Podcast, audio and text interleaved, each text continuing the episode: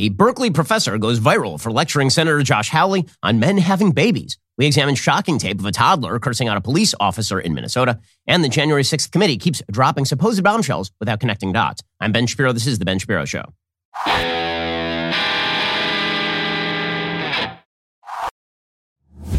The Ben Shapiro Show is sponsored by ExpressVPN. Protect your online privacy today at expressvpn.com slash Ben. We'll get to all the news in just one moment, and plenty of it there is. First, let's talk about saving some money. So uh, Joe Biden's inflation rate is now like 9% year on year. He's really, really bad at his job, which means you're paying more for everything. But there's one area of life where you need to bring those bills down today. That is your cell phone bill. Idiotic left wing policies like shutting down Keystone XL pipeline have you paying way more than you should for gas.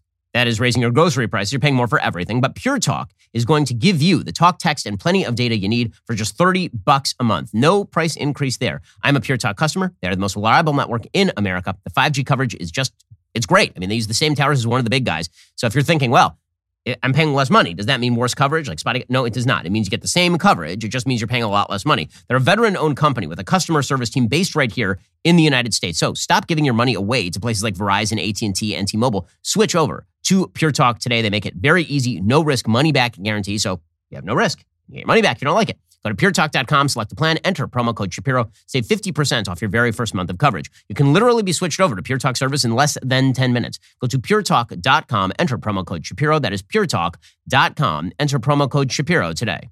We've reached a pretty radical point in American history when Democratic witnesses in front of Senate committees testifying about abortion cannot say that women are the only people who have babies. And yet that is precisely where we are. And it speaks to the ideological drip down that happens from academia into the halls of power and, and how that then drips down to the American people more broadly. Because you have to understand that the sort of radicalism that you're now seeing from the Biden administration, in which they proclaim that boys can be girls, girls can be boys, and that actual medical transition is a necessity for small children. When they say that sort of stuff, that is not coming from them. That is coming from the halls of academia, the ivory tower, where a bunch of people who are the intellectual oligarchy decide what the rest of us should think.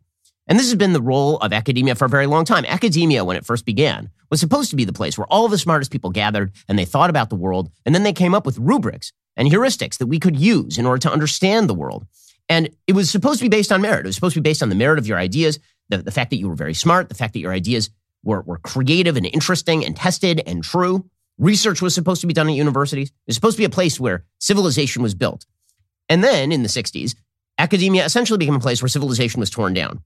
And at that point, legitimacy in academia should have fallen away. People should have stopped paying attention to the academics who were spewing absolute gobbledygook nonsense, unreadable jargon in academic papers that made no sense. And they should have said, okay, we're not respect, we just don't respect you anymore. You've lost your merit. Whatever merit you had as sort of the high IQ people who were supposed to rule from on high, which was always kind of a bad idea, whatever merit that idea had went by the wayside the minute you started spewing absolute nonsense. Instead, the academic elite, the oligarchic university institutions decided that in order to maintain their power, because the critique of them was that they were too powerful and too oligarchic, in order to maintain their power, instead, what they would do is they would allow some people in who were radical criticizers of the system. They were going to allow the radicals to take over the building so they could maintain their own power. It was a, a pretty cynical move.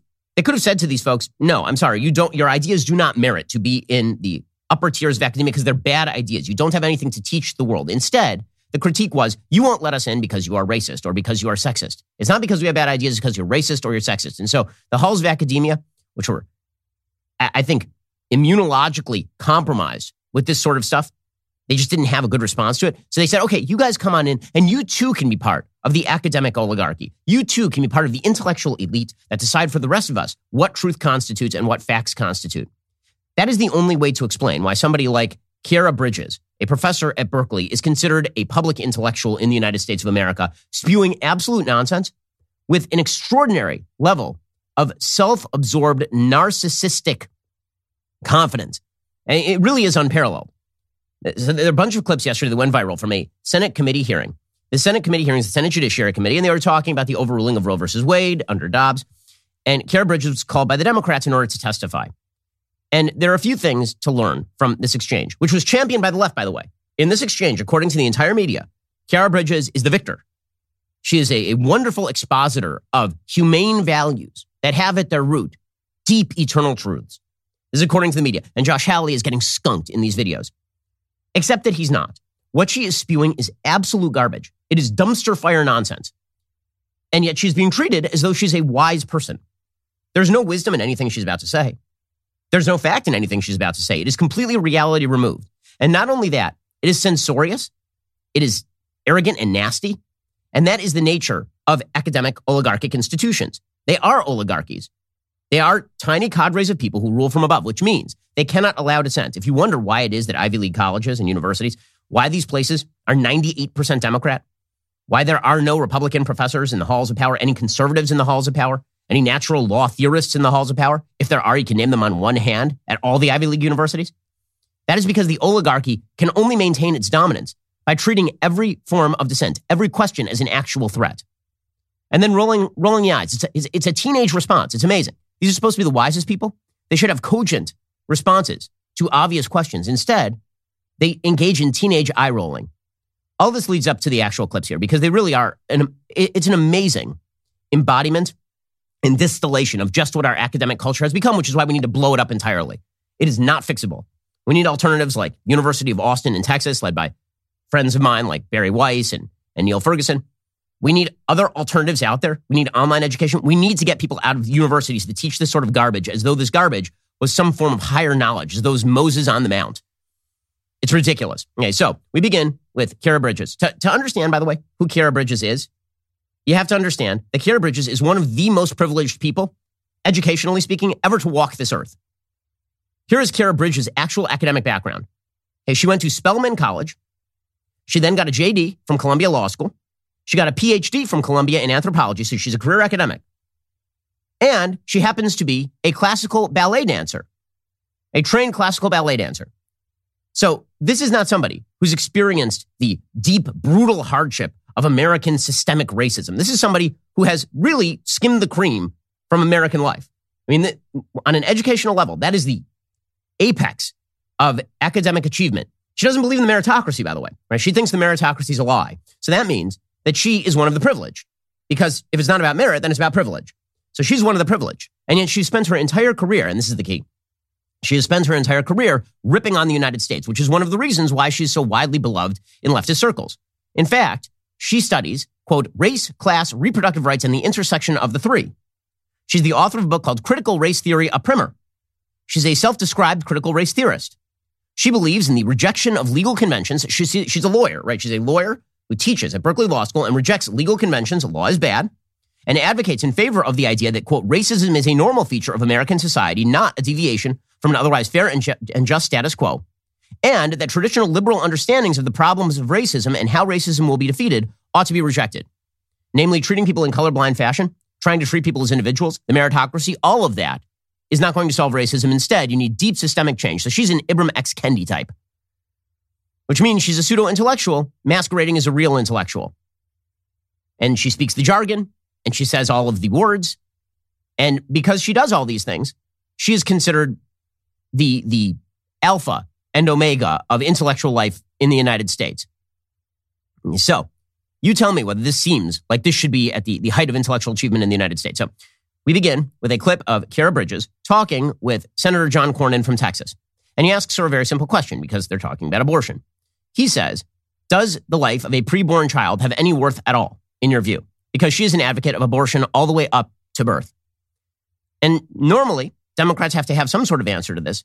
But because she is an arrogant professor, she does not need to have an answer to this. In fact, it is, it is her arrogance that just dismisses the question out of hand. She doesn't want to answer that question, so she won't. Here we go. Do you think that a, um, a baby that is not yet born has value? I believe that a person with a capacity for pregnancy has value. They have intelligence. They have agency. They no, have. I'm talking about the baby. And I'm talking about the person with the capacity for pregnancy. and I'm, pregnancy. you're not answering the question. I'm asking. I'm, I'm, answer, a, I'm answering a more interesting question that, to you me. You think that the baby that is not yet born, let's say the day before this mother delivers, do you think that baby has value? I think that the person with the capacity for pregnancy has value, and they have the they should have the ability to control what happens to their lives. Well, and and I just note you refused to answer the question. Oh man, the contemptuous pomposity of this human being. It's an amazing thing. She's asked a very simple question. She says, Well, I'm answering a more interesting question to me. Well, I wasn't aware that you get to answer your own questions when you testify in front of Congress. I thought, generally speaking, you're asked, you're asked a question and then you answer the question. I mean, it, it, he asks her the value of a preborn human being. If she just starts giving a disquisition on the quadratic formula, that would not be answering the question, even if that is much more interesting to her. Who cares what's interesting to you? You weren't talking, you weren't called here to talk about the things that are interesting to you. You're testifying in front of Congress. And of course, she's using exactly the sort of nonsensical gender ideology jargon that you're used to hearing from the left now. remember, for, for years, when people on the right have talked about what's happening in academia, the typical response of so many people in the mainstream media and in the Democratic Party, and yes, even on the right, has been why do we care what happens on campus? Why does it matter what happens on campus?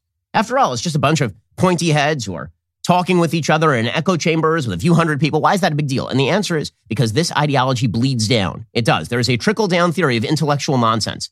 And that trickle down theory happens to be correct. It starts at the top in places like Berkeley Law School, and then it drips down into every nook and cranny of American life.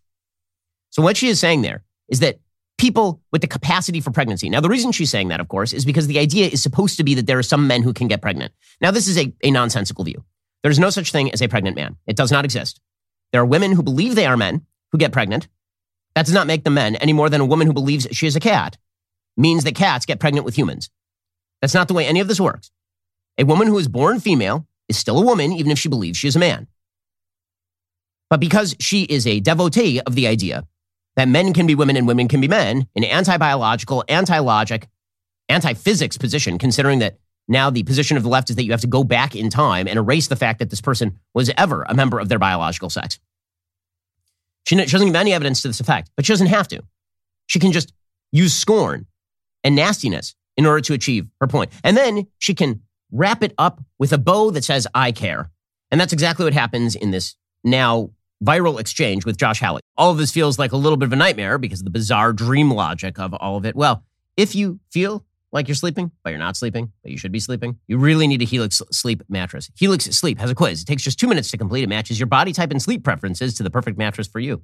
Why would you buy a mattress made for somebody else? With Helix, you're getting a mattress you know will be perfect for the way you sleep. Everybody's unique. Helix knows that. They have several different mattress models to choose from. They've got soft, medium, and firm mattresses. Mattresses great for cooling you down if you sleep hot. Mattresses great for spinal alignment, prevent morning aches and pains, even a Helix Plus mattress for plus size sleepers. I took that Helix quiz. I was matched with a firm and yet breathable model. I wanted something that was not going to hurt my back and also something that was going to cool me down at night. This is what Helix Sleep did for me. What can it do for you? Head on over to helixsleep.com slash Ben. Take their two-minute sleep quiz. They will match you to a customized mattress that'll give you the best sleep of your life. It is that good. I got my sisters, both of them, actually, Helix Sleep mattresses. I got my mom a Helix Sleep mattress. Like Helix is the best. For a limited time, Helix is offering up to 350 bucks off all mattress orders and two free pillows for our listeners. This is their best offer yet. Hurry on over to helixsleep.com slash Ben. That is helixsleep.com slash Ben.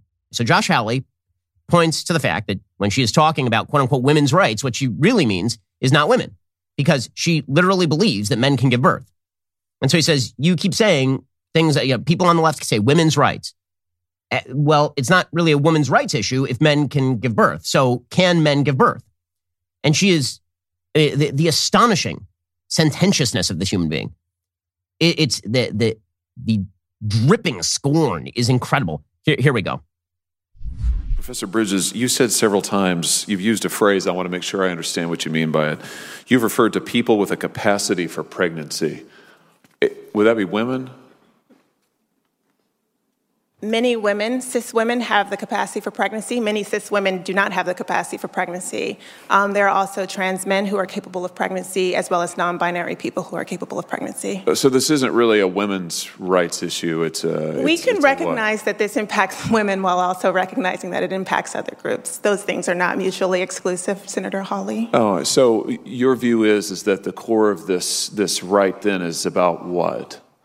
So um, I want to recognize that your line of questioning um, is transphobic, um, and it opens up trans people to violence by not recognizing them. Wow, you're saying that I'm opening up people to violence by asking whether or not women are the folks who can have pregnancies? So I'm one. I want to note that one out of five transgender uh, persons have attempted suicide.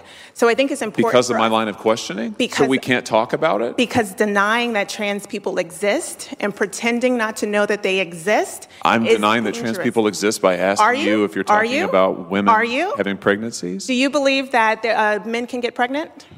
No, I don't think women can so get you are denying that trans people exist? Thank and that leads to violence. Is this how you run your classroom? Are students allowed to question you, or are they also treated like this, where No, no, no, they're, they're told that they're a- opening up people to Oh, violence? We have a good time in my class. You should join. Oh, I bet. You might learn a lot. Wow, I, I would learn a lot. I've learned a You- lot I just in this exchange. Absolutely. extraordinary. What an obnoxious, terrible human being. My goodness. And, and that's because she's never had to answer a, a difficult question, ever. She's filled with intersectional criteria and she spouts intersectional woke nonsense. And that means that nobody's ever asked her a question. She's never had a PhD advisor who's forced her to answer a question. She's never had a student who's asked a, her a tough question that she hasn't been able to dismiss with the wide eyes and the rolling eyes and the, and the, and the gestures of disdain. She's never had to answer that sort of stuff because again, it's an oligarchy and oligarchy means you quash dissent. This is the sort of, the sort of stuff that people face in the classroom and it bleeds down. Her, her line is complete garbage, by the way. It is just sheer bullcrap. When she says, Josh Hawley, do you believe that trans people exist? Trans people exist in the sense that there are people who believe they are members of the opposite sex. This does not mean that their claim is accurate. Okay, schizophrenic people exist. This does not mean that the radio is talking to them. Trans people exist in the same way that anorexic people exist. There are people who believe that they are fat when they're actually underweight. This does not mean that they are actually fat. So you're not denying anybody's existence. You're denying that their claim about reality is true. But she suggests, of course, that this means that people are committing suicide. And this is always the threat that the left likes to bring. And it starts in academia, it bleeds all the way down. The idea is that if you make an argument based in fact that you're going to cause somebody else to commit suicide. Now, in American law, and in law typically, the idea that you can cause someone else to commit suicide is pretty dicey territory generally. And you actually have some pretty specific evidence saying that somebody is telling somebody to commit suicide in order to even attempt to hold them accountable for their commission of suicide because there's an intervening actor, namely the person who's committing the suicide. The generalized point the left tries to make is that if you say that a man is a man and a woman is a woman, a bunch of people who believe they are members of the opposite sex will be so despondent about the fact that biological reality exists and that you are saying it. Not even that it exists, that you're saying it, that they're going to go commit suicide. There's only one problem with this line of argument. It's complete nonsense. There's no statistical evidence to suggest that the wildly disparate suicidal ideation rate among LGBT people suddenly corrects itself to meet the cis norm, meaning people who know what sex they are and it is their biological sex, the heterosexual norm. That the, suicide rates, the suicidal ideation rates, do not suddenly become equal if you live in an area that is highly tolerant of LGBT. They're still wildly disproportionate, which suggests that there are a bunch of other intervening factors, including serious comorbidities with regard to anxiety and depression that attend upon LGBT identity. We're not allowed to talk about any of that. The idea is supposed to be that it's because Josh Hawley is mean that trans kids are now suicidal. That is not true. There's no evidence to that idea. And by the way, even were that true, it would not mean that it is now Josh Hawley's job to lie. Truth matters in a society. If some people are unable to handle truth, and this causes them to be more mentally ill or more suicidal, that is not the fault of the truth. We're going to have to find some different solutions. The solution is not society wide falsehoods. And yet, that is exactly what is being promoted here. Because, and yet, the reason that this matters is because for people like Khiara Bridges, truth is non-existent. It doesn't exist. It's a, it's an, it's a mechanism of power. This is what critical race theory suggests, and she is a critical race theorist. Critical race theory exists within the broader framework of critical theory. Critical theory, which is a sort of Foucaultian invention, critical theory says that truth does not exist. Truth is merely power. It's a guise for power. What you think of as truth is just because you have grown up in a system in which that definition of truth was crammed down upon you by forces that use that particular definition of truth and that value of truth as a tool for power. So if we wish to correct the mechanisms of power imbalance, we have to redefine truth. We have to pretend truth away in order that the marginalized and the dispossessed can have more power. And if that means we all have to lie, then we all have to lie. And if it means that truth has to go by the wayside as a value, then truth has to go by the wayside as value, which raises the question as to why you are a professor. What exactly are you teaching? You're just teaching the destruction of all norms and institutions and, and all the th- wisdom does not exist in this world. Everything is relativistic. It is just a power game. And this is why Khiara Bridges treats everything like a power game. In that exchange, she's treating it like a power game. She's not interested in getting at the truth. She answers the questions she wants to answer because this demonstrates that she is standing up to the patriarchy. It demonstrates that she's overthrowing the power imbalances inherent in the dynamic. When she decides that she is just going to accuse Senator Hawley of facilitating suicide without any actual evidence to that effect, well, I mean, that's all part of the game. because it is a game. It's a power game because everything is a power game. Now, why does this matter so much? It matters, number one, because our academic institutions are entirely corrupt and need to be completely dispensed with in many ways. Unless you are in a STEM field, science, technology, engineering, math, unless you're in one of those fields, if you're in a liberal arts field, I can say with fairly high degree of certitude that you are learning sheer bizarro world silliness on a, on a regular basis. I know I have a poli sci degree at UCLA and a law degree from Harvard, so I get it. I've been in these classrooms. But it's more than that. It's that the people who are the most respected in our society, the, the, the people who are, who are granted the greatest titles, the people who have all the letters after their name, the people who are supposed to be our intellectual leaders, the, the tip of the spear in terms of ideas and, and thought, those people are actually corrupting the society and destroying it from within. That's what you're watching that clip. And the entire media are graduates from these Ivy League universities now. They're not sort of the hard boiled, shoe on the pavement reporters of the 1920s. These are all college graduates who went to Ivy League schools. They agree with all of this because they've been inducted into the cult. And it is a cult. The cult suggests that you have to repeat these nostrums. And the more you repeat the nostrums, the more you have demonstrated skin in the game. This is why you see all of the members of the media with their pronouns listed after the, their bios. We know that, that you are a man or, or that you're a woman. We can tell because we are not six months old. But the, the whole point of doing this is to demonstrate fealty to the woke ideology, to demonstrate fealty to a, an ideology that suggests that truth is of secondary concern. And when that bleeds over into journalism, truth becomes a secondary concern in journalism as well, which is how you end up with people like Glenn Kessler at the Washington Post suggesting that if a story is repeated enough, including false stories about a 10 year old needing an abortion, that it just becomes fact without any supporting evidence. Truth as a value is crucial to a society's functioning. Because if we can't agree on a common core of truth, how exactly are we going to have any sort of discussion in a democratic republic? It just isn't going to happen. And this has now embedded itself in every aspect of our political discourse. You can see it throughout the abortion debate. But the left doesn't care about truth in any way, shape, or form. Well, here is a truth that you need to care about, and that is you need life insurance.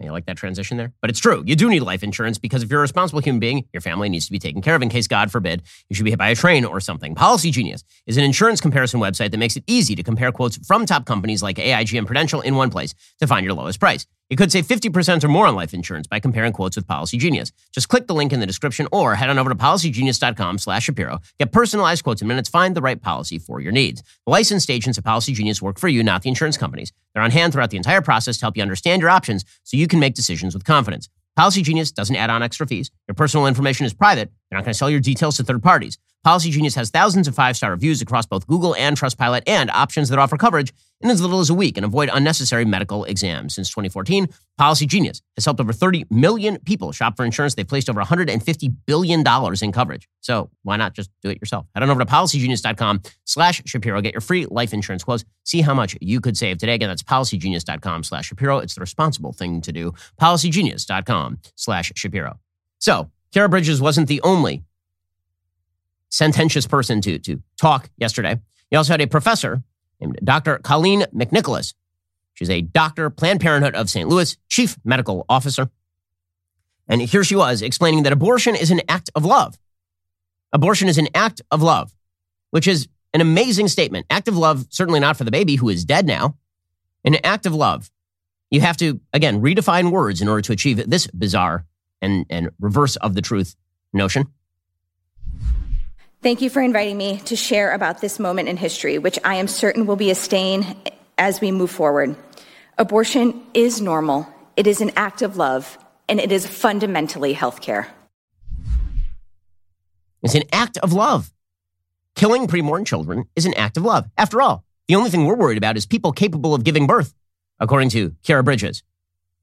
And this leads to the result that you have actual senators who taught at Harvard Law School, like Elizabeth Warren, who is now suggesting, you know, it's an, you know, it's an act of love killing a baby. You know, it's not an act of love counseling people not to kill their babies. That's not an act of love. That's brutality and needs to be stopped.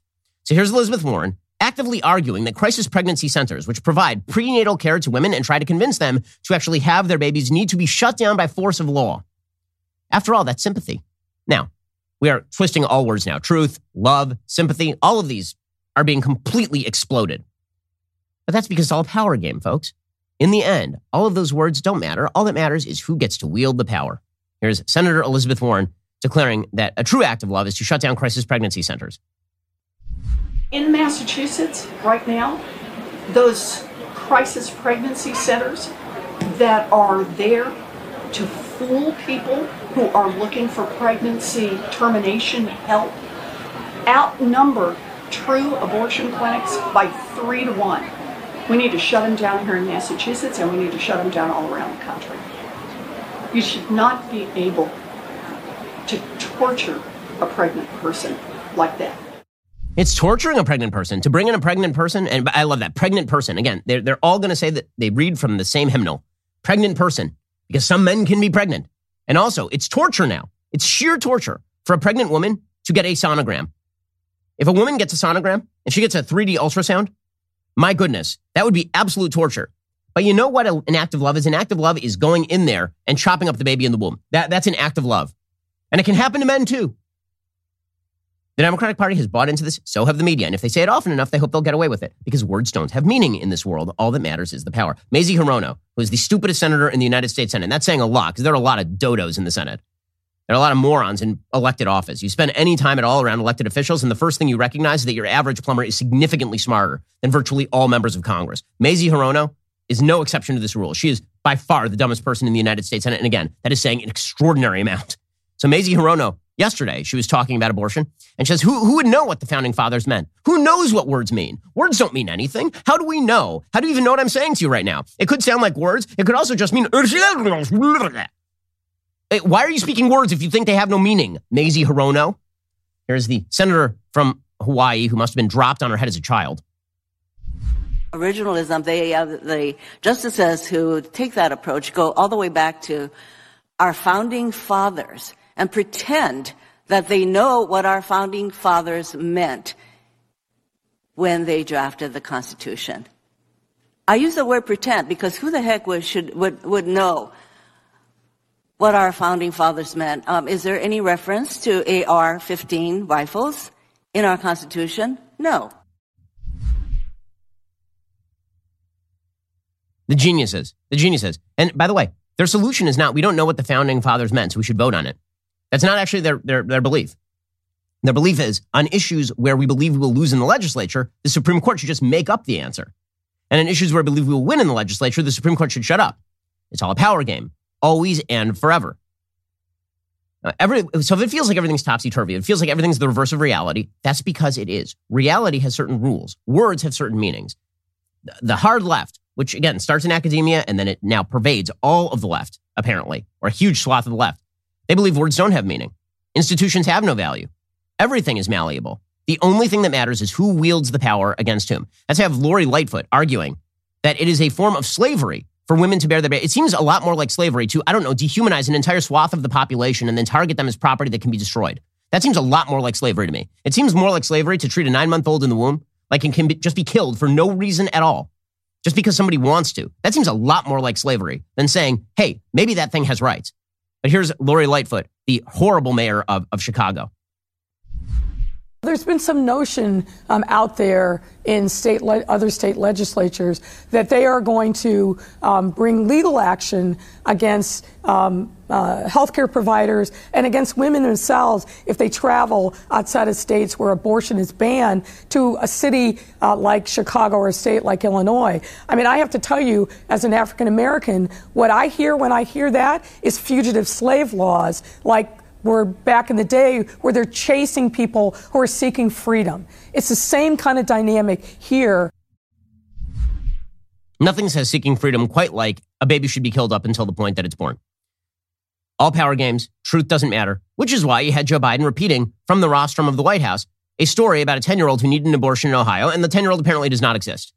We'll get to more on this in just one second. First, we all know the first thing we do when we get home from work is change out of those work clothes and get into the comfortable loungewear. Well, luckily for me, I have Tommy John because as I slip in to something more comfortable, my Tommy John loungewear set, I'm immediately enveloped in a cocoon of supreme softness and unparalleled comfort. Not only is their loungewear cozy enough to use as sleepwear, it's stylish enough to wear for a quick stroll to the park with my kids, and you won't look like you just rolled out of bed, even if you may have done just that. Tommy John uses luxuriously soft tri-blend fabrics with flexible four-way stretch. Plus, their fabric is non-pilling, meaning it doesn't leave behind lint balls or fuzz. And guys, you might be wondering how they can get any better. Good news. Their underwear, amazing. I mean, I've been using them for years, literally throughout all my other pairs of underwear.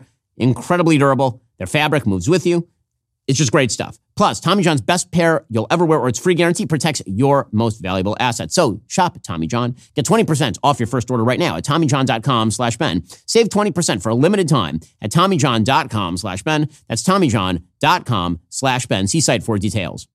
According to the Wall Street Journal, the tale is a potent post-Roe tale of woe for those who want to make abortion a voting issue this fall. One problem, there's no evidence the girl exists. We're talking, of course, about a story that was repeated by Joe Biden. He said a 10-year-old girl he didn't identify by name was forced to travel from Ohio to Indiana to have an abortion because Ohio now prohibits abortion after a fetal heartbeat is discovered. The girl had been raped, he said. Ohio law now includes no abortion exceptions in cases of rape and incest. The claim originated in a July 1st Indianapolis Star piece headline Patients head to Indiana for abortion services as other states restrict care. Caitlin Bernard, an obstetrician gynecologist, told the paper's medical reporter after the Ohio ban went into effect, she'd fielded a call about the girl from a child abuse doctor in the Buckeye State. There's only one problem. There has to be a police report in a case like this because you now have evidence de facto of rape. 10 year olds cannot consent to sex. There's been no police report anywhere in the state of Ohio so far as anyone can tell. Ohio Attorney General Dave Yost told Fox News Monday his office had not heard a whisper of such a crime from prosecutors, police, and sheriffs in the state. You may not be surprised to learn, says the Wall Street Journal, that Dr. Bernard has a long history of abortion activism in the media. But the story, it doesn't matter whether the story is true or not. All that matters is whether the story is useful or not. That is the thing that matters most to these people. Because truth is, is of completely no value. This is how you can erase the past. This is how you can make things just disappear. So, for example, you seem to recall just a few years ago, there was an actress named Ellen Page. We're not allowed to say that. That's the thing we're not allowed to say, that there was an actress. We're not even allowed to say, forget about, there is a person who is a woman who calls herself Elliot Page and is a biological woman. That's controversial enough. But now you're not even allowed to say that there was an actress named Ellen Page at any point in the past. As the Daily Wire reports, Amanda Harding, if someone from 2008 awakened from a coma and immediately decided to look up their favorite actress, Ellen Page, that person would be left disappointed because she doesn't exist anymore in places like IMDb and Wikipedia. The person formerly known as Ellen Page now goes by Elliot Page. Page has only been Elliot since December 1st, 2020, but somehow in that short time has managed to transform the past to suit a new identity. Apparently, pretty much everybody has now decided that Ellen Page never existed. The only place that Ellen Page is listed ever is Ellen Page was nominated for Best Actress in a Leading Role in 2008. That is the only place that it is listed. Now, it has to be nominated that way because it's Best Actress still. Okay, they, they did include a note on Oscars.org. And, uh, and then they changed it. They said that Elliot Page was nominated for Best Actress, which makes no sense at all. IMDb just erased the page entirely. Wikipedia says formerly Ellen Page, but pretty much everywhere, the truth has now been erased. And if you say the truth on places like Twitter, they will ban you, like they did to Jordan Peterson. You're not allowed to say this sort of stuff. It's all, and again, it's not just culture, it's not just the media, it's, it's everywhere. It bleeds down to the lowest level because once people repeat things enough, this is taken in by children. You wonder why more and more children are identifying as LGBT in new and extraordinary ways. That is not because there is a biological bottleneck that has hit Western civilization, where suddenly the new generation, we've discovered it magically, genetically, 21% of them are now LGBT. That is not the case. It is a social contagion. It is chaos on the sexual front, fostered by the left on the basis of lies and untruths about the moral and psychological equivalence of all sexual identity and activity. This is something that the left has pushed. And when you subsidize things, you get more of them. Okay, this is true in every area of life. When you subsidize the message, for example, in the United States, that the system is completely racist, that the cops are racist, that any interaction you have with the cops is likely to be racist, this bleeds down to the lowest level, which brings us to the most disturbing story of the day. This is a story from Minnesota. This story in Minnesota features a toddler cursing and swinging at cops, while adults in the background hurl racist slurs in St. Paul, Minnesota. The footage was recorded last week, according to the UK Daily Mail, while police were at a home to serve a search warrant in the hunt for a murder suspect. The 30 second clip shows an unnamed small boy standing in the street in his underwear barefoot, screaming, Shut up, at a black police officer and telling him to shut the F up. He then turns to the other cop and makes fun of his ugly ass shoes, while other barefoot and barely dressed kids stand around him.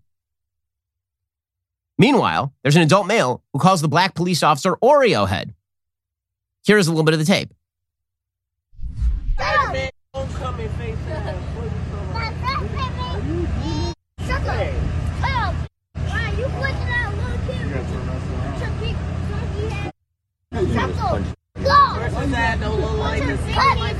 You have toddlers trying to hit cops now. You think that's you think that's a natural behavior or is that a learned behavior? What do you think? You think maybe there's some authority figures in that kid's life who are teaching those kids evil, evil things about the police? And you think that entire media that fosters those evil statements about the police, that it's the police who are at fault, the police are the problem, you think maybe that bleeds down and has real consequences? The answer, of course, is yes. That's exactly what happens in our culture. All of the anti Americanism, all of the anti cop rhetoric, all of the suggestion that America is a deeply racist, terrible place, all of this bleeds down. It pervades our society at every level. You want to talk about the intellectual civil war in the United States? It's a civil war between people who still believe that you have to have evidence and truth on your side and people who just believe that America is a power game. And that means you can say whatever you want, no matter how powerful and how rich you are, which is how you have LeBron James, one of the most powerful rich people in the United States, declaring that Brittney Griner, who's now being held in Russia, should not even want to come back to the United States. Here's LeBron James. I guess China let him out of um, his holding cell so he could say what he wants, since he, he's not allowed to speak about China, but he's allowed to say whatever garbage about the United States he pleases. White people are collecting black art. Have you had to explain that ever to collectors? It's not the responsibility of black folks to use their work as a teaching tool. Brittney Griner, she is in Russia. She's been there over 110 days. Now, how can she feel like America has her back? I would be feeling like, do I even want to go back to America? He, uh, he, he'd be asking, I, I don't know, you might want to go back to your billion dollar fortune in the United States. But the truth is that LeBron James wouldn't end up in Russian custody because the Chinese would free him since he's done an excellent amount of work on their behalf. A culture that is pervaded with the notion that America is just a power game, that truth and evidence don't matter at all, is a society that is dying. Everything for these folks is a power game, but here's something that is not a game making your will. I know these are dark thoughts, but here is the truth 100% of people who skydive will die. 100% of people who eat broccoli will die. You are going to die. I know that's, like a really dark message, but here's the thing. You actually do need a will. Like wills are very, very important. If you don't want the government deciding what happens with your assets and your kids, you probably need to write a will right now. A will is one of the most important legal documents you will ever need. It's not about you, it's about your loved ones, the really hard decisions they'll face if something, God forbid, happens to you. Decisions like whether to keep you on life support or not. If you're a parent, you don't want a judge deciding who should step in to raise your kids. Do yourself and your family a favor, make the decisions now so they don't have to face them later without you. Go to epicwill.com, use promo code Shapiro, save 10% on Epic Will's complete will package. Epic Will can set you up with a will in as little as five minutes. It's incredibly easy. It's well worth the 119 bucks to secure your family's future. Without a will, you might as well wrap up all your money and assets and just hand them to the state because that's what will happen when you die, no matter where you are at in your life, you need to have a will in place. It is the responsible thing to do. My wife and I have a will. You should too. Go to epicwill.com. Use my code Shapiro today. That's epicwill.com. Use my code Shapiro to get started. Alrighty, folks. Pride month is over. I know the greatest month of the year, the most prideful month, the proudest month of all the year. And while the celebration might have ended, What is Woman is still one of the most popular movies at home on Rotten Tomatoes. It's got a 97% audience score from over 5,000 ratings. It's still being talked about, even if mainstream reviewers won't touch it because they're so afraid of it. Daily Wire is known for creating fearless documentaries like What is a Woman, but that is just the tip of the iceberg of the goodness you get when you now subscribe to Daily Wire Plus. It's everything you love about the Daily Wire, plus so much more. As a member, you get exclusive access to brand new shows and content from the great Jordan Peterson. I mean, it's like tons of content. It's a fire hose of Jordan Peterson content, plus the entire PragerU library, plus original movies and documentaries, plus animated and live kids action content coming soon. We are building the future you want to see. Come join us. You know, here's the thing. All these other big media companies, they're publicly traded. They, they are sus- they are subject to the whims of institutional stockholders. We are not a Daily Wire. The reason we can do that is because you support us, because you're members over at Daily Wire. Head on over to dailywireplus.com, become a member today. That's dailywireplus.com today. You're listening to the largest, fastest growing conservative podcast and radio show in the nation. Meanwhile, Joe Biden is doing an excellent job as per the usual arrangement yesterday. Joe Biden made a statement that I have to say, fact check true on this one. Here's Joe Biden explaining what it feels like every time he hears Hail to the Chief.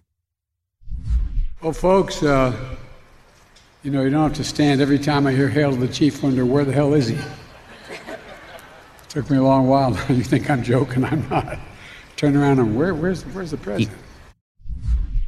Yeah, um, mm-hmm. We are all asking that question, sir. It turns out that the joke that I frequently tell about Joe Biden being the happiest man in the world because every morning somebody wakes him up and reminds him he's president of the United States because he's forgotten thanks to his short-term memory loss. Um, it turns out that's not a joke. That's actual reality, according to Joe Biden himself. Well, I think a lot of people are wishing he weren't president right now, considering that U.S. inflation has now quickened to 9.1%. It actually got worse. Okay, remember it was supposed to have peaked? We heard last month that it peaked. Uh, nope, not even close to peaking. Consumer prices, according to Ben Casselman of the New York Times, rose 1.3% in June. They were up 9.1% from one year earlier. This is the fastest year over year rate of inflation since 1981, a new four decade high, you know, winning prizes every month for doing the first thing that's happened in 40 years. He's, he's setting new records. It's truly amazing. Excluding food and energy, prices were still up 0.7% from May. An unexpected acceleration. Unexpected by whom, precisely? Unexpected by the media that wish to play a lapdog role for Joe Biden, but are having real trouble with the economic facts on the ground. See, the, the good news is about a society that dispenses with truth, you can only do that so long before reality tends to bite you directly on the ass. And that's exactly what's happening on economics. Gas prices rose 11.2% in June alone. They're up nearly 60% from one year earlier. Grocery prices were up 1% in June. They're up 12.2% from one year earlier. Whew. That's the biggest increase for food since 1981. The reacceleration in core inflation is what people are really worried about because it's not just that the food and energy prices have gone up, it's pretty much everything else as well. The inflation index, including food and gas, could slow in July's data because prices at the pump have moderated a little bit in recent weeks, but gas prices are volatile. They could shoot up again. The report contained unwelcome news beyond the headline number, according to the New York Times. A core inflation index that strips out food and fuel prices remains high, came in faster than economists expected. The core index climbed 5.9% in the year through June, barely a slowdown from 6% in the previous report. The core measure actually climbed 0.7% from May to June, more than the previous monthly increase. Bad news for central bankers. The question is whether that deceleration will last. The answer is unclear. The global economy has been buffeted by a series of shocks, and then we get all the excuse making for Joe Biden. Jerome Powell said, quote, We now understand better how little we understand about inflation. Man, I'm glad the experts are in charge. The experts in academia, the experts at the Fed. Maybe the answer to all of this expertise is you're not experts and we shouldn't listen to you anymore because you're bad at your jobs. Maybe it's that. The central bank has been escalating its assault on inflation. The Fed first lifted interest rates from near zero in March by a quarter point to try to make money more expensive to borrow and slow consumer demand. In May, it raised rates half a point. Last month, it increased them by 0.75 percentage points. Many central bankers have been clear they want to make another 0.75% increase in July. They hope to raise rates into the neighborhood of 3.5% by the end of the year. Larry Summers was suggesting we're going to need to hit the 5 to 7% inflation range, uh, interest rate range, in order to really quash inflation. So far, he's been a lot more right than anybody who is in power. These are disastrous economic reports for Joe Biden, who was hoping that all this stuff was sort of going to militate before the election. Again, the Fed is trying to prevent consumer expectations of higher inflation becoming entrenched because that expectation can then be self fulfilling, meaning the prices never really go back down. Persistent high inflation, according to the Wall Street Journal, is putting a strain on business and consumers who, after decades of price stability, aren't used to it. Consumer inflation expectations have improved somewhat, according to a Federal Reserve Bank of New York survey this week. Americans expect slower inflation increases over the longer run than they had in recent months, which makes sense. Otherwise, the Federal Reserve would be literally doing nothing. With that said, the continued acceleration of inflation is demonstrative of the fact that this administration has run this economy so hot it's out of control. And they can try to blame that on Putin. This is what Biden has been doing. By the way, you want to talk about just foreign policy incompetence. Joe Biden trying to blame this on Putin is the height of foreign policy incompetence. Because the logic of blaming it on Putin suggests that if you want this to be alleviated, the war in Ukraine then has to end, or you have to change your policy. Those are the only two available options. Joe Biden has said, we've got a Putin price hike. That's what infl- is Putin, uh, Vladimir Putin and the, the war in Ukraine. Okay, well, if it's that, and if I'm an American and I want the prices to go down, that means I want you to stop the war in Ukraine, or I want you to change the energy policies and the economic policies of the United States such that we can continue to fight the war in Ukraine. And I also am not bankrupting myself every time I take my kids to the grocery store. And yet, Joe Biden refuses to do either of those things. He thinks that if just by yelling at Putin, suddenly people are going to be like, oh, yeah, things are going amazing. Really, really well done. So, Joe Biden's economic performance continues to be absolutely abysmal. The Democrats are about to get walloped, and they deserve to be walloped because, man, if, if you run the economy this hot and then it turns out that you spend years and years suggesting that there's no such thing as inflation, you're, you're going to take it right in the teeth, right in the teeth.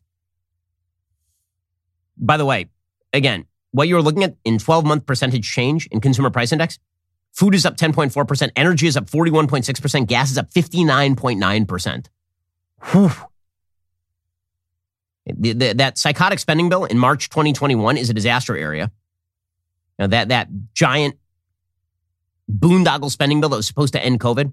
And here's the thing Democrats are still trying to pile on the COVID train. They, they, they won't put COVID behind them. LA County is talking about remasking now because of an increase in BA5, which again, the death rates from BA5 are not particularly high. They are not. According to LA Public Health, there have been about 3,000 new cases July 11, 3,700 new cases, about nine deaths. And they're talking about remasking all of LA County again.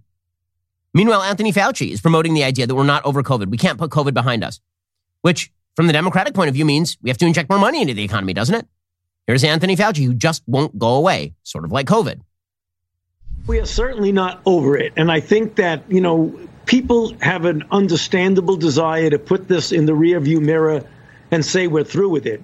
But that's just not the reality, Neil. And when I say that, I don't mean to scare people or to get people feel they have to dramatically alter their lives or do anything with mandating a thing like that. We're not talking about that. We're talking about making use of the available interventions that we have. Well, the good news is that the geniuses are in charge. Geniuses like Kamala Harris, who says she's handling the tough issues. She said yesterday that any issue she handles is a tough issue. That's true, but not in the way she means it. Here she was on Face the Nation. Do you think any of this is fair? Do you think you're being set up to fail? No, I don't believe I'm being set up to fail. But um, because these more, are more, Democrats, but, but more important, I'm Vice President of the United States. Anything that I handle is because it's a tough issue. Or maybe it becomes a tough issue because you handle it. Maybe you're so bad at this job that literally everything you touch becomes more difficult because you're bad at this job. If you keep failing in school, maybe the problem is not that every test you're given is hard. Maybe the problem is you're dumb. Maybe that's the problem. We'll get to more on this in just one moment. First, let's say you were a duke of an intergalactic house, and one day your emperor decided to give you an additional desert planet to rule. Well, you'd probably think, that sounds like an amazing gift. Wrong you are, because that same emperor decided to blindside you and murder you in your sleep. Pretty sure Duke Leto really wished he had some life insurance the moment that hunter seeker pierced his body. No one likes to talk about life insurance, but it's incredibly important, and you need to include it in your financial planning this year. Start shopping now with Policygenius. Find the right policy to protect your family today. Give yourself the peace of mind that comes with knowing that if something were to happen to you, your family can cover all their expenses while getting back on their feet. Policygenius's technology makes comparing life insurance quotes from America's top insurers easy. Just a few clicks. You already have a life insurance policy through work, but that might not be enough. And if you move jobs, then it doesn't follow you. With Policygenius, you can find life insurance policies starting at just 292 bucks per year for a million dollars in coverage. Some options offer same-day approval and avoid unnecessary medical exams. Policygenius has licensed agents who can help you find the best fit for your needs. When they make it this easy, there really is not an excuse not to do it. Save time, money, provide your family with financial safety net using Policygenius. Head on over to policygenius.com slash Shapiro or click that link in the description. Get your free life insurance quotes. See how much you could save. That's policygenius.com slash Shapiro. And well, meanwhile, Democrats are staring down the barrel of 2022. They continue to put all of their eggs in the January 6th basket. So they continue to ramp up the rhetoric with regard to the January 6th committee. So yesterday, all of the news was about the January 6th committee and new bombshells, new bombshells. Okay, so all of the bombshells are people said stuff. What I mean by this is not people committed crimes. It's that people said that they were worried that crimes may have been committed or they were upset that January 6th happened or they were mad or they perceived something. All the bombshells are not smoking guns, nor are they connected dots. So the promise of the January 6th committee was originally there was going to be an attempt to show an actual connection between Donald Trump and the people who broke into the Capitol such that he was instructing them to do so, which would be a crime. Right? This is this is what they claimed. They claimed there was a seven-step plan that culminated in the events of January 6th, as opposed to what January 6th actually looked like, which was the natural outgrowth of Donald Trump thrashing against the box that he had been placed in by losing the Electoral College. And so the Democrats keep throwing out this idea that there are uh, these bombshells. Wow, this is why you can't vote Republican, man. The bombshells. But you got to connect dots in order for the bombshells to have any impact. So they keep using language suggestive of the connection of the dots but then they don't connect the dots. So Representative Jamie Raskin from Maryland, he was leading the, the questioning yesterday, and he suggested that Trump had galvanized his supporters to attack the Capitol building. In the wee hours of December 19th, dissatisfied with his options, Donald Trump decided to call for a large and wild crowd on Wednesday, January 6th, the day when Congress would meet to certify the electoral votes. Never before in American history had a president called for a crowd to come contest the counting of electoral votes by Congress or engaged in any effort designed to influence, delay, or obstruct the joint session of Congress in doing its work required by our Constitution and the Electoral Count Act. As we'll see, Donald Trump's 142 AM tweet electrified and galvanized his supporters, especially the dangerous extremists in the Oath Keepers, the Proud Boys, and other racist and white nationalist groups spoiling for a fight against the government. Okay, by galvanized, he seems to be suggesting that Trump, quote unquote, incited the riot. Well, if you're going to make a charge for incitement, you have to say that Donald Trump told people to go attack the Capitol building. He did not.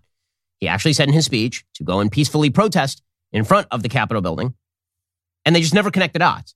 So they, they use very colorful language in order to try and drive at a conclusion they want to reach, but they don't actually then show the evidence that, conclusion has been reached. So they, they keep coming at it sort of ass backwards. They'll bring out a witness, and the witness will be like, I perceived Trump's tweet as having told me to go attack the Capitol building. Well, why do I care what a random oath keeper perceived?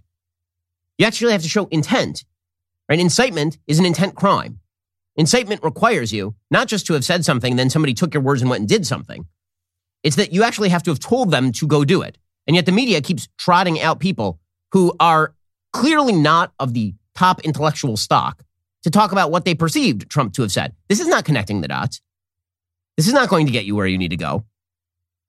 So, for example, an ex oath keeper named Jason Van Tatenhove, he suggested that January 6th was going to be an armed revolution, possibly a new civil war. But anywhere in here does he say that Donald Trump like called him up on the phone and said it's time to attack? No. So we we knew this. I mean, that's why presumably there were people committing criminal acts at the Capitol building. I think we need to quit mincing words and just talk about truths. And what it was going to be was an armed revolution. I mean, people died that day. Law enforcement officers died this day. There was a gallows set up in front of the Capitol. This could have been the spark that started a new civil war, and no one would have won there. That would have been good for no one. So five seconds ago, he was a crazy criminal the Democrats were accusing of insurrection. Today, he's testifying before Congress as a great intellectual on why Donald Trump had launched a civil war. Weird that that sort of flip in the, the, the treatment of respect for this person's intellectual merit. And it was a lot of that yesterday at the January 6th committee. So you had a convicted rioter named Stephen Ayers blaming Trump. Again, I assume he would. He wouldn't blame himself for being an idiot, presumably. When you arrived on the ellipse that morning, were you planning on going to the Capitol? No, we didn't actually plan to go down there. Um, you know, we went basically to see the Stop the Steal rally, and that was it. So, why did you decide to march to the Capitol? Um, well, basically, uh, you know, the president, you know, got everybody riled up, told everybody to head on down. So we basically were just following what he said. Okay, you're following what he said to march to the Capitol and then what? Peacefully protest in front of it, which is also what he said in the speech. This is the big thing. They can't get to the dot where Trump said, go attack the Capitol building. The, the stuff they have about Trump that is really damaging to Trump is that he did not do virtually anything to stop it once it had started. That is not the same thing as suggesting that he planned it, that there was a conspiracy toward insurrection. That's not the same thing. The, the, the damaging stuff they have about Trump may be that he's pressuring witnesses, but they're going to have to actually show evidence of that. So Liz Cheney is suggesting that they have evidence that Trump is calling up witnesses and saying stuff. Okay, well, present it to the DOJ, and then it's up to Merrick Garland to prosecute that if that's an actual witness tampering charge. But this committee routinely seems to be overpromising and underdelivering. After our last hearing, President Trump tried to call a witness in our investigation, a witness you have not yet seen in these hearings. That person declined to answer or respond to President Trump's call and instead alerted their lawyer to the call. Their lawyer alerted us. And this committee has supplied that information to the Department of Justice. Okay, well, I mean, that's what the Department of Justice exists to do. So if they've got the evidence, then go for it, man. But this committee, what it seems to really exist to do is to overpromise on what they are going to deliver on a thing that we already know about. Again, this is the problem with the January 6th committee. We were all there. We remember it. It wasn't long ago. If you're going to demonstrate new material, it can't just be, hey, the Oath Keepers said really nasty things, or Alex Jones and Steve Bannon. Those people, they say really violent and terrible things sometimes. Like, yes, we know they said it publicly. By the way, Steve Bannon has demanded that he be allowed to testify publicly, and the committee's like, no, which is always the sign of a good committee. now, look, Bannon wants his moment in the sun. I, mean, I know Steve pretty well. Uh, Bannon would love nothing better than to be in front of. He's a clever guy. He's very bombastic. He'd love nothing better than to do the sort of Al Pacino and Injustice for All. You're out of order. You're out of order. This entire committee's like he would love that. It would make him a celebrity. And so the committee doesn't want him to do that. But the fact that this committee only brings out certain witnesses to testify publicly, and others they just sort of pick and choose little pieces that they decide to show of their testimony in public. It is a propaganda outfit. I mean, there, there's just no other way to put it because this is not typically how a committee is run. And so, as part of that propaganda outfit, uh, they decided that it was really important to show what Steve Bannon said the day before. And to understand how, how silly this is, you really have to know Bannon. You have to have followed Bannon for a while. So they trotted out footage of Steve Bannon from his show, The War Room, on January 5th, talking about how all hell was going to break loose. Here is the footage of Steve. Listen to what Mr. Bannon said that day after the first call he had with the president. All hell is going to break loose tomorrow. It's all converging, and now we're on, as they say, the point of attack, right? The point of attack tomorrow. I'll tell you this it's not going to happen like you think it's going to happen, okay? It's going to be quite extraordinarily different. And all I can say is strap in. Okay, so they played this as though this was Steve Bannon calling for people to attack the Capitol building. First of all, good luck with that. Second of all, Steve Bannon talks about this like with everything every single thing. I was on phone calls with Steve Bannon when I was a Breitbart editor at large. I was on phone calls with Steve Bannon like three times a day for two years. There's not a single topic in which Steve Bannon does not talk like this. You could be talking about a report on agricultural grift in Iowa, and he'd be like, today's going to be the war. It's going to be a war out there. You got to you got to attack the narrative from all sides. You got to flank it. And this is how Bannon talks all the time, all the time. You got to have covering fire. You got to have you got to have attack vectors. You got to have a big strategic grand plan. You got to break it. You got to smash it. This is how Bannon talks all the time. Like, I'll bet he talks this way in his personal life too. I'll bet like when he's, it's like dinner is over and it's time to clear the dishes. We got to grab those dishes. We got to smash it. We got to smash, we gotta we got a plan of attack. We got to, got to bring all of our forces to a head, bring those dishes to the kitchen, and then we got to scrub. We got to scrub those dishes. We got to scrub those dishes like it's World War II Battle of the Bulge. That's how we got to scrub. Like, this is how Steve talks. And so, what they're trying to do now is take people like Steve or Alex Jones, like, oh my God, Alex Jones is using violent rhetoric. He's never done that before. Probably it's because he knew that there was a plan. Or alternatively, Alex Jones talks like this all the time. Have you ever seen Alex Jones? President Trump, in the early morning hours today, tweeted that he wants the American people to march on Washington, D.C. on January 6, 2021. He is now calling on we, the people, to take action and to show our numbers. We're going to only be saved by millions of Americans moving to Washington, occupying the entire area, if, if necessary, storming right into the Capitol. You know, there we, we know the rules of engagement. If you have enough people, you can push down any kind of a fence or a wall. You better understand something, son. You better understand something. Red wave. Red wave. This is going to be a red wedding going down January 6th. Well, if Salty Cracker from YouTube said it, then clearly Trump called him and told him to say it. If some weird guy from InfoWars, and if Alex, I mean, Alex Jones using extreme rhetoric, turn the frogs gay. Like, that's your evidence? That's, your, again, if you're going to promise bombshells, provide the bombshells. The bombshells can't be stuff we already knew. One of the things we already knew is that every person you're showing in these tapes is kind of wild. Like we knew that already. If you're going to demonstrate that Donald Trump is responsible for a vast web of conspiracy in which he attempted an armed overthrow of the United States government via a bunch of droogs attacking a Capitol building, being cleared within three hours, the only casualty being one of the people who was a member of the riot, then you're going to have to actually at some point connect those dots. But they never try to connect the dots because because again, that's not the goal. The goal is not to actually get Trump prosecuted. Really, The goal is, is not really to demonstrate evidence. The goal is to suggest that the entire GOP can never be elected again, which is what you're hearing from people at the Washington Post, right? Like Greg Sargent and Paul Waldman, the hacks at the Washington Post. They talk about, they, they, they suggest, the, title of the piece is Dramatic Moments from Deprogrammed Right Wingers Indict the Whole GOP, Deprogrammed Right Wingers. It's just like all of you. Everybody who listens to the show who happens to be conservative, you are a right winger who's member of a cult. You have to be deprogrammed. They say a full accounting must include the role of many mainstream Republicans in feeding the belief among countless Americans the election actually could be procedurally reversed.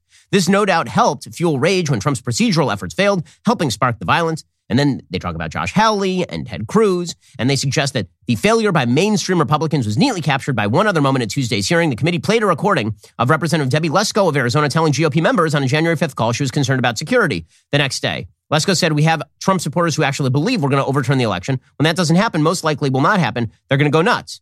And then Lesko voted to object to Biden's electors. Okay, that is a legal procedure. You may not like that. I didn't like those votes. I came out against those votes. I thought that you vote in favor of, of the slate of electors because you have no reason not to, legally speaking. But that's not illegal, nor is it a riot. And if the whole game of the January 6th committee, for the Democrats at least, and I think Liz Cheney has her own motivations, but if the goal of the Democrats is to indict the whole GOP such that Republicans are not elected in 2022, and this is the best they've got, it ain't going to happen. It's not going to happen, especially because when it comes to which radical ideology is more represented by party. The radical ideology of, say, the people who attacked the Capitol on January 6th, or a radical ideology that suggests that it's absolutely unthinkable brutality to say that men exist and women exist and only women can have babies, or that America is not a systemically racist place, or that cops are generally good. If you're talking about which one of, of those ideologies, you know, an ideology that rejects all of that as part of the Democratic Party, or the let's attack the Capitol building part of the Republican Party, which one is bigger and more threatening? I don't think there's much of a question there. And when inflation is running at 9% year on year, I think that is only going to add to the hurt the Democrats are about to feel come November. Alrighty, we'll be back here a little bit later today with more content coming up soon is the Matt Walsh Show airing at 1.30 p.m. Eastern. Be sure to check it out over at dailywire.com. I'm Ben Shapiro. This is the Ben Shapiro Show.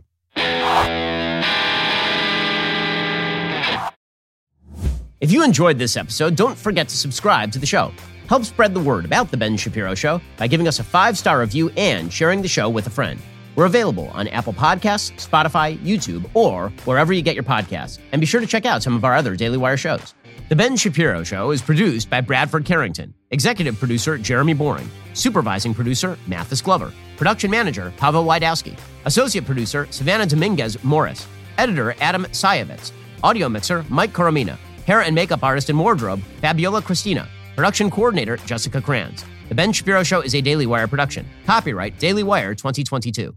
Today on the Matt Walsh Show, the chasmic divide between the two sides in the culture war was put on full display during a Senate hearing in which a college professor claimed that men can get pregnant. Also, J.K. Rowling officially disavows me and breaks my heart in the process, I must say. She says that uh, I'm really no different than a trans activist. But today we'll talk about why that charge could more rightly be leveled at left wing feminists like herself. And a disturbing video goes viral showing two very young children in the inner city assaulting two police officers. What hope do kids have when they're raised like that? Plus, John Bolton admits to planning coups in foreign countries while a remarkably incurious Jake Tapper sits and nods along. In our daily cancellation, Gavin Newsom signs a law that will open gun manufacturers up to lawsuits. There are all kinds of problems here that we'll discuss today and so much more on The Matt Walsh Show. We'll get to more on this in just one second. First, let's say you were a stormtrooper and you were enjoying a nice meal of roasted Ewok in the Death Star mess hall. Well, all of a sudden you hear the voice of Alec Guinness saying, use the force, Luke. The next thing you know, the entire place is going up in flames around you. And it's at this moment you really wished you had life insurance. Make life insurance part of your financial planning this year. Start shopping right now with Policygenius. Find the right policy and protect your family. Policygenius makes it easy to compare life insurance quotes from top companies and find your lowest price. Luckily, Policygenius helps you compare your options from top companies and their team of licensed experts.